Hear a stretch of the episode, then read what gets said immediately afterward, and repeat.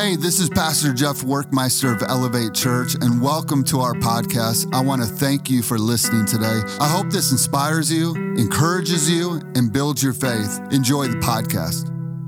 Hey, uh, we are going to continue our series, Break the Cycle. Uh, we're going to go into the kind of next phase. I know we were going to have five years today, so I had to readjust for this weekend.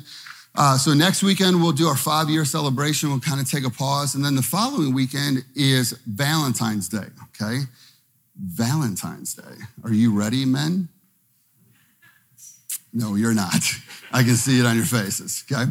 Uh, but we're going to have a great day that day. We're going to talk about relationships and marriage on that day, and then we'll pick it up uh, back up the last couple weeks of February. So it'll be good.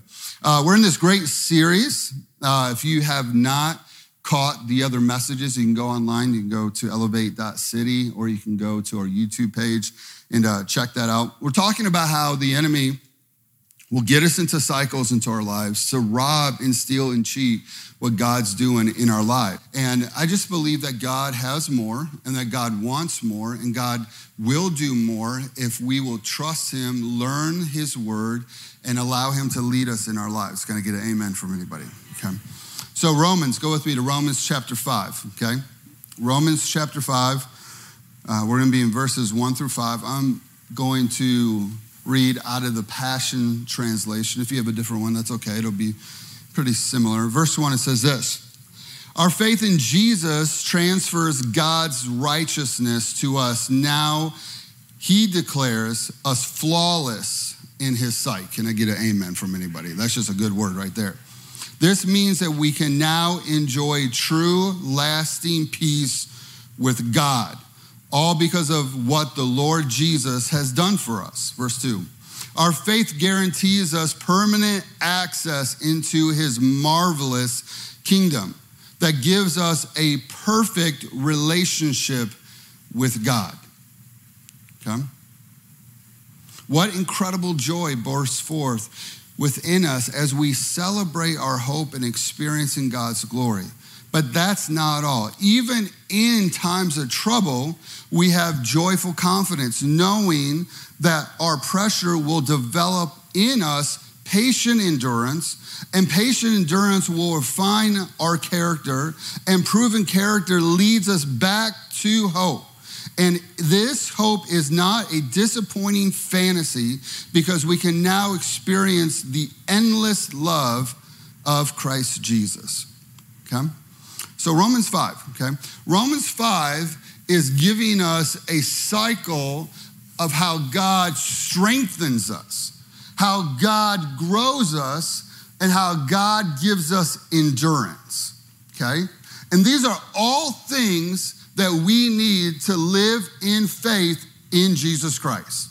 Okay? You're to need strength, you're to need to grow, and you're going to need to have endurance as you follow Jesus Christ. Ask anyone who has followed Jesus for any length and period of time in their life. They will tell you there are ups and there are downs. There are mountaintops and there are valleys. There are all kinds of different moments. And how many of you know that just in life, we have some really, really great days. Don't we? Amen? I know you're like, come on, let's bring some more good days back in Jesus' name, okay? And then there are some valley days. And we need strength, we need endurance, we need grace to go through all the ups and downs in our life. So the question is this what is the goal? What is the thing that we are aiming for as followers of Jesus Christ? Okay, first one is this, okay? First thing is to hear well done, good and faithful servant. Amen? That's what we want to hear. When we all pass from this life, when we go on to the next, we want to stand in front of Jesus Christ, which every man, woman in this earth will stand before Jesus, regardless if they believe in him or don't believe in him. When you pass away, you will stand before him. And what I want to hear him say is, Well done, good and faithful servant. I want to cross the finish line. Okay? I hate going to kids' sporting events where they don't keep score. Can I get an amen from anybody? Okay? I just, listen, at the Workmeister house, we don't believe in that, okay? We are dead set on knowing the score and finding out who is a winner and who is a loser. Our, our little one, Luke, he's six years old. We were at Michael's game the other night, my, my oldest son that sang this morning, his varsity game. And we're about 10 seconds away, and Luke's sitting there and he goes, ah, just like this. And we're like, oh my gosh, what just happened, you know? He goes, the Eagles are gonna lose. And I was like, yep, they are. And he was just mad. He was mad that Michael's team was about to lose. Listen, we have to have something in us that goes, you know what? I'm not living for Jesus just today. I'm living to cross the finish line someday and hear, well done, my faithful servant, good and faithful servant. The last time I ever talked to my mom was in a hospital room. And I went to see her because I knew that the time was just coming. The Lord told me that this was the last time that I was going to see her. And I'm sitting in that room with her and I'm holding her hand. And she said, Jeffrey, she, none of you get to call me Jeffrey, by the way, okay? That was my mom, okay? She said, Jeffrey, she said, last night I saw heaven. And I knew it was the last time I would talk to her because she saw glory. And she said, Jeffrey, she said, I saw this beautiful mansion. And your grandparents and we have some other family members who have gone on. She said they were all there, and there was a beautiful party, and Jesus was there.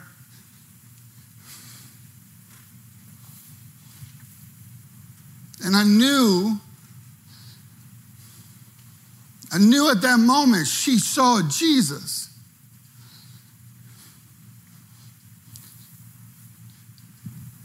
Nothing else mattered. Nothing. And we got to live like this. We got to live with this burning passion in us. I want to see Jesus someday. I'm living for that day.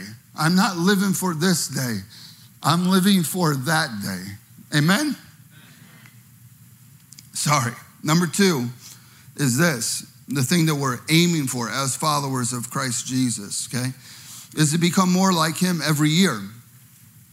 Every year. So in 21, when I get to the end of the year, I want to know that my perspectives, my attitudes, personality, my mouth, can I get an amen for that? My mouth, okay, all looks more like Jesus, okay? I'm to give a praise report for myself right now. I'm to give a little testimony, okay? Listen, I drive all the time. You've heard about my anger, my rage in the car, right? Okay. Um, so instead of giving people number one anymore, I've been giving them a thumbs up, okay? Can I get an amen for Pastor Jeff, okay? This is a big deal, okay? The Lord is working in Jesus' name, okay? We are becoming more and more like him. Number three is this I call it the power of one, okay? The idea that we lead one person to Jesus Christ every year.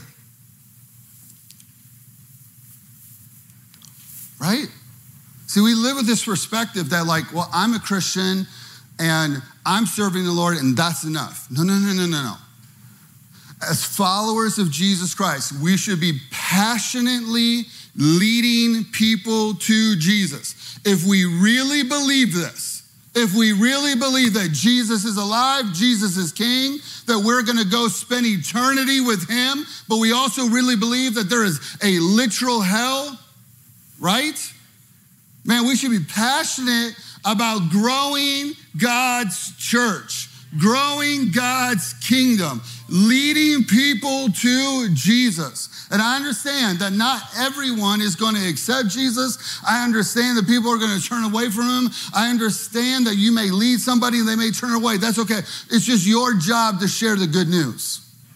So these are the three things, the goals, the thing we're aiming for as believers in Jesus Christ. And so Romans 5 gives us wisdom and understanding on how to accomplish these things as believers in Christ. So let's go back to verse 1, okay? Verse 1. Our faith in Jesus transfers God's righteousness into us, and now he declares us flawless in his eyes. This means that we now can enjoy true, lasting peace with God, all because of what the Lord Jesus Christ has done for us. So the first point is this what bliss we have because we get to declare that God's righteousness has made us holy before God himself. Okay? This is a big deal. Have you ever tried to receive approval from somebody and they won't give it to you? I want you to think about that. I want you to think about somebody in your life. Maybe it was in grade school, maybe it was in high school, maybe it's somebody at your job, somebody that you tried to receive their approval from, but you could never get it. I know for me, for Jeff, it was always the men, the pastors that I worked for. Okay? And the reason it was that was because my father left when I was three. I've never talked to him, uh, never heard from him. He's still alive. Um, my sister called me a couple weeks ago, actually said she saw him uh, at a funeral in North Dakota, but I've never talked to him, never seen him. Also, my grandfather, who was really my father, passed away on my 11th birthday. So the approval of men was really, really big in my heart. Does that make sense? Okay. So I was reaching, grabbing, fighting for their approval, trying to gather their approval. Okay. Now, let me take a rabbit trail real quick for a second. Okay. I need to talk to all the dads. Okay. All the dads in here. Okay. I need you to understand something. You have all the power. Okay? Does that make sense? You have all the power as a father to give approval, to give identity, and to give wisdom. Your kids are looking to you. Moms, we love you. We appreciate you. We're thankful for everything you do. But God has ordained and set up the men of the house to be the spiritual leaders of the house. So, as men, you are called to speak into your children's lives. You are called to give them identity. You're called to speak to them about their friends, sexuality. You're called to speak to them about the things that are happening in this world. Let me tell you, they're watching the world right now. They're not not paying attention. Okay? They want answers. They want clarity. And you, as a father, it is your job, your responsibility to give them that clarity. And if you won't do it, somebody else will. You know who else will? Their friends. It is like the blind leading the blind. Right? Listen, I love my 15 year old. But I'm not taking wisdom from my 15 year old, okay? So, men, okay, listen, men, this is our jobs as godly men to lead our families, okay? And listen, I understand for most of you men, you had poor examples of this growing up. You didn't have fathers that did this. You didn't have fathers that spoke words of confidence in life. You didn't have fathers that, that poured into you. You didn't have fathers that would take you aside and let me talk to you about sex. Most of us learned about it on the internet, right? Okay? Listen, just because that happened with you doesn't mean you have to repeat it with your children. Amen? We're called to be godly men that speak up. So here's the deal I wanted approval from men, okay? Listen, your wife wants approval, your kids want approval. This is how God sets us up, okay? But the problem was this no matter how great of a job I did, I could never get the approval I was looking for. Why? Because why? Because I wasn't their son, right? I wasn't their son. So listen, I wasn't born into their family, number one. Number two, people are awful. Amen? Listen, people will fail you, right? People will tell you one thing and do the opposite. Okay? Listen, and the other reason was this God wanted me to find my approval in Him and Him alone. Verse 2. Our faith guarantees us permanent access into his marvelous kingdom, has given us perfect relationship with God. What incredible joy bursts forth from within us as we uh, uh, as we keep on celebrating our hope and experiencing God's glory. Okay, listen, we can never stop celebrating Jesus together. Can I get an amen?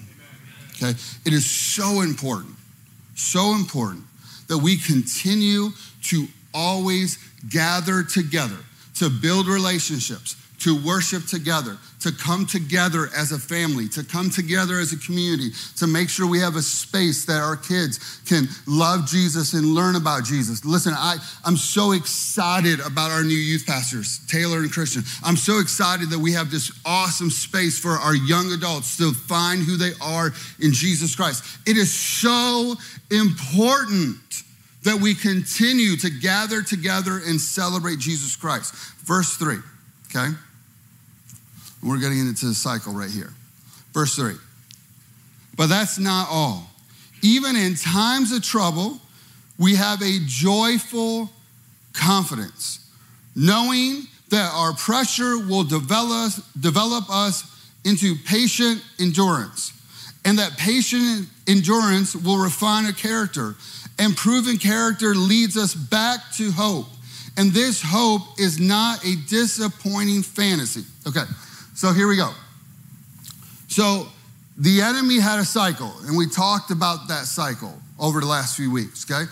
But the Lord has a cycle of how he grows and develops us as men and women of Christ, okay? It's right here.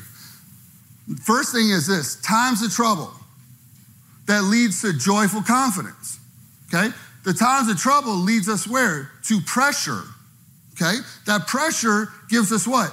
Endurance. Okay? That endurance gives us patience that builds our character and then leads us to hope, not hopelessness. Remember how the last cycle started with hopelessness? But that this cycle ends with hope and not hopelessness.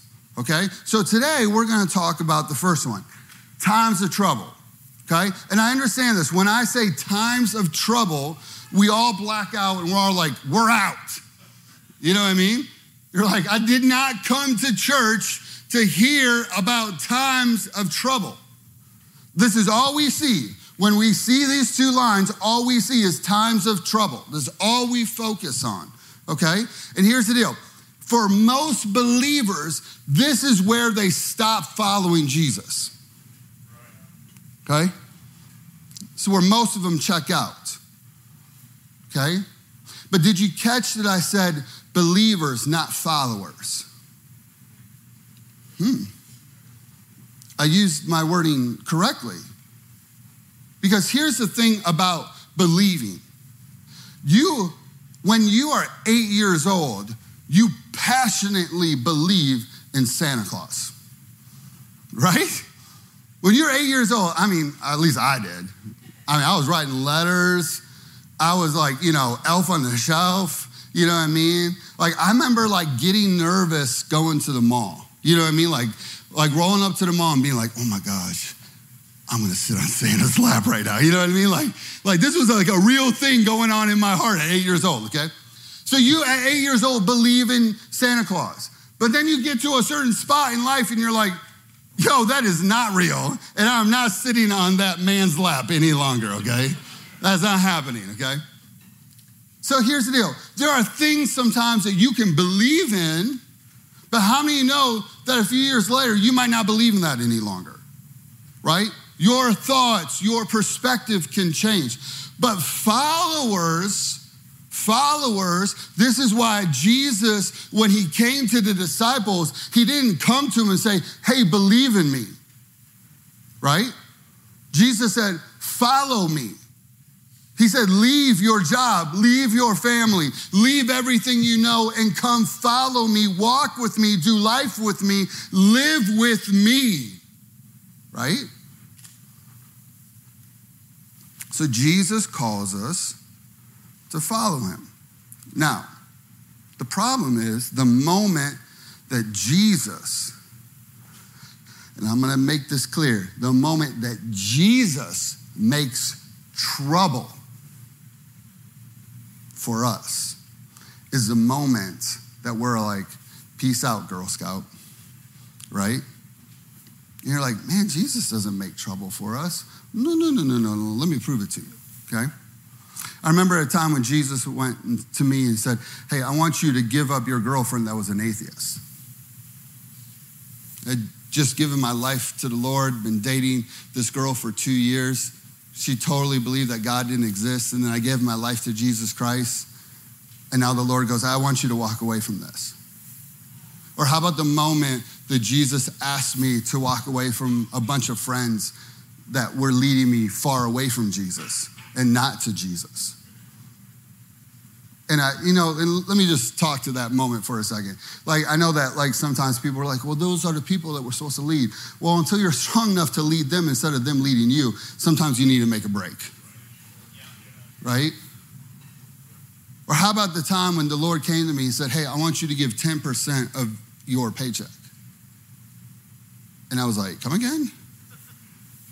Or the Lord going, Jesus comes to me and goes, I want you to love your enemies, Jeff, and not hate your enemies. You're like, it's a whole lot easier to hate them, Lord. They're awful people. Have you seen them? Why did you make them? Right? Okay. Or how about when Jesus said to me, Hey, I want you to write a letter to your dad that abandoned you and your family and forgive him? How about when the Lord goes, I want you to serve my house like Billy and Stevie? And you're like, ooh, I like going to the lake house on the weekends. I'll catch the podcast. Or how about when Jesus goes, I want you to give me all your dreams, your hopes, your life. I want you to surrender everything to me. Jesus is causing times of trouble. He's asking for everything. And everything I just talked about were moments that I went through where Jesus caused trouble for me. Listen, if you want the truth, if Jesus came to me, Eve, I mean, me and Jess talk about this all the time. If Jesus came today and was like, hey, bro, what do you want to do? Like, what do you really want to do with your life? Like, what do you really, really, really, really, really, really, really, really, really, really, really want to do, bro? I'd be like, I want to play basketball every day of my life. And then after I play basketball and my knees are just like hanging off of my body, I'll coach basketball for the rest of my life. Okay?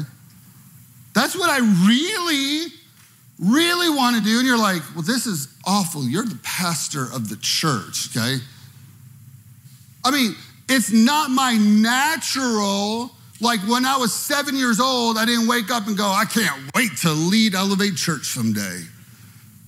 I had posters of basketball players. I wanted to be an NBA, right? But the reality is this none of it matters. Why? Because I've surrendered everything to Jesus Christ. He brought times of trouble to me. But I laid it all down for him. Psalms 37, verse 3 through 4 says this Keep trusting in the Lord. What a simple concept, but isn't this so hard sometimes? Keep trusting in the Lord. Even when things are up and down and all over the place, just keep trusting in the Lord. Some of you have to learn this principle. I mean it. You're going to have rough days. Just trust the Lord. Just keep trusting Him. Just have faith in Him. And it goes on to say, and do what is right in His eyes. Fix your heart on the promises of God. Listen, you trust the Lord and then you fix your heart and you go, God, this is what you promised. This isn't what my life looks like right now, but this is what you promised. So I'm trusting you, trusting your promises. And it says this, and you will be secure. Where does real security come from? See, we all get this so backwards. We think security comes from our, you know, retirement portfolio. We think that security comes from how much money we have in the bank. We think that security comes from our power or our position or and listen, all this stuff can be wiped away like that. It can be here one minute and gone the next. That's not security. Psalms is telling us what security is. It's trust in the Lord, holding on to his promises. Feasting, it says, on his faithfulness. Verse 4. Make God the utmost delight and pleasure of your life. The utmost delight and pleasure. There should be something in you that goes, I'm excited to spend time with Jesus today. Right? And that changes as your perspective changes. If your perspective is that God is angry and frustrated at you, then why would you want to spend time with him? Right? But if your perspective is that the righteousness of Christ has made you right and you, you now stand in right standing with God, now I get to come to my dad and I get to talk to him about anything. And I'm excited to be with him. It becomes a delightful moment, it becomes an exciting moment to be with him. And he will provide you, and he will provide for you what is your most desire. Okay? So let me show you how this works. Okay? Jesus becomes my delight and what I live for.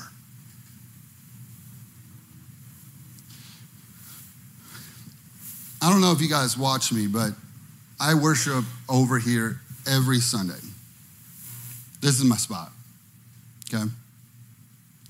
And I do that for two reasons. Number one, I hated, I don't know why, it just bugged me growing up where I'd go to church and like the pastor wouldn't worship.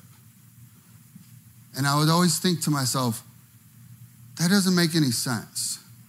Because when we get to heaven, we're all going to be worshiping Jesus. It's all about worship.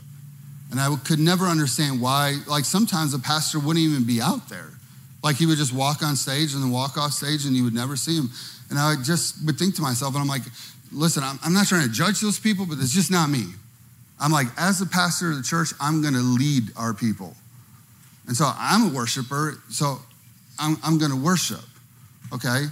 But, but the way I worship right there happens also on Mondays and Tuesdays and Thursdays and Saturdays when none of you are here. And to be honest with you, those are really my favorite moments. When nobody's in here and the presence of the Lord is just thick and the glory of God is just dripping and you could just sense the Lord. Sometimes the staff will walk in as I'm praying and they, you know, it's that weird feeling because you walk in, you're like, man, Jesus is there. He's there in the room. So you get to this place where the thing you desire most, listen, I'm so thankful. Nate, where, where are you at, Nate? Where's my man Nate? My man Nate, he blessed me with these beautiful Jordans for Christmas. I was so so blessed, okay? I mean, so blessed, okay? Listen, there was a day and a time, I promise you, I swear to you, that I would have been a hundred times more excited about a pair of Jordans than I would about worshiping him. Just be real. But somewhere in my development, in this development of God, I came to this place where he became the delight of my life. Right? I love these shoes. I'm thankful for my man Nate that got them for me, but it's not what I live for. It's not what I have delight in. So you find yourself in this place where you find delight in the Lord, okay? And you're like, Jesus, I love you. I want more of you. Amen. You're like, this is better than anything I experience in this earth and in this life. Okay? And then what does Jesus do? He comes to you with trouble. I remember, I'll never forget the night I was in the sanctuary of Rockford First Assembly in the top balcony. It was late at night, nobody was there, and I was delighting myself in the Lord. And the Lord said to me, He said, That girlfriend, Amy of yours that you've been dating, that atheist, we're done. So, what is the Lord really saying to me? Jeff, I need you to die. Right? Trouble. Jesus has brought trouble to me. Jeff, I need you to die to your desire right now. And this is where most people stop following Jesus. They're like, no, I like the gospel. I like the good news of Jesus Christ, but don't meddle in my life, right? Don't get into my life. Don't get into my personal. Don't get into my space. This is my space and that's your space. And you get me on Sundays, but you don't get me on Wednesdays, right? But when you delight yourself in the Lord, I was in his presence at Rockford First Assembly and I was delighting myself in the Lord. And when he said, No more, I said, Yes, Lord. Whatever you want, whatever you desire. Worship team, you guys can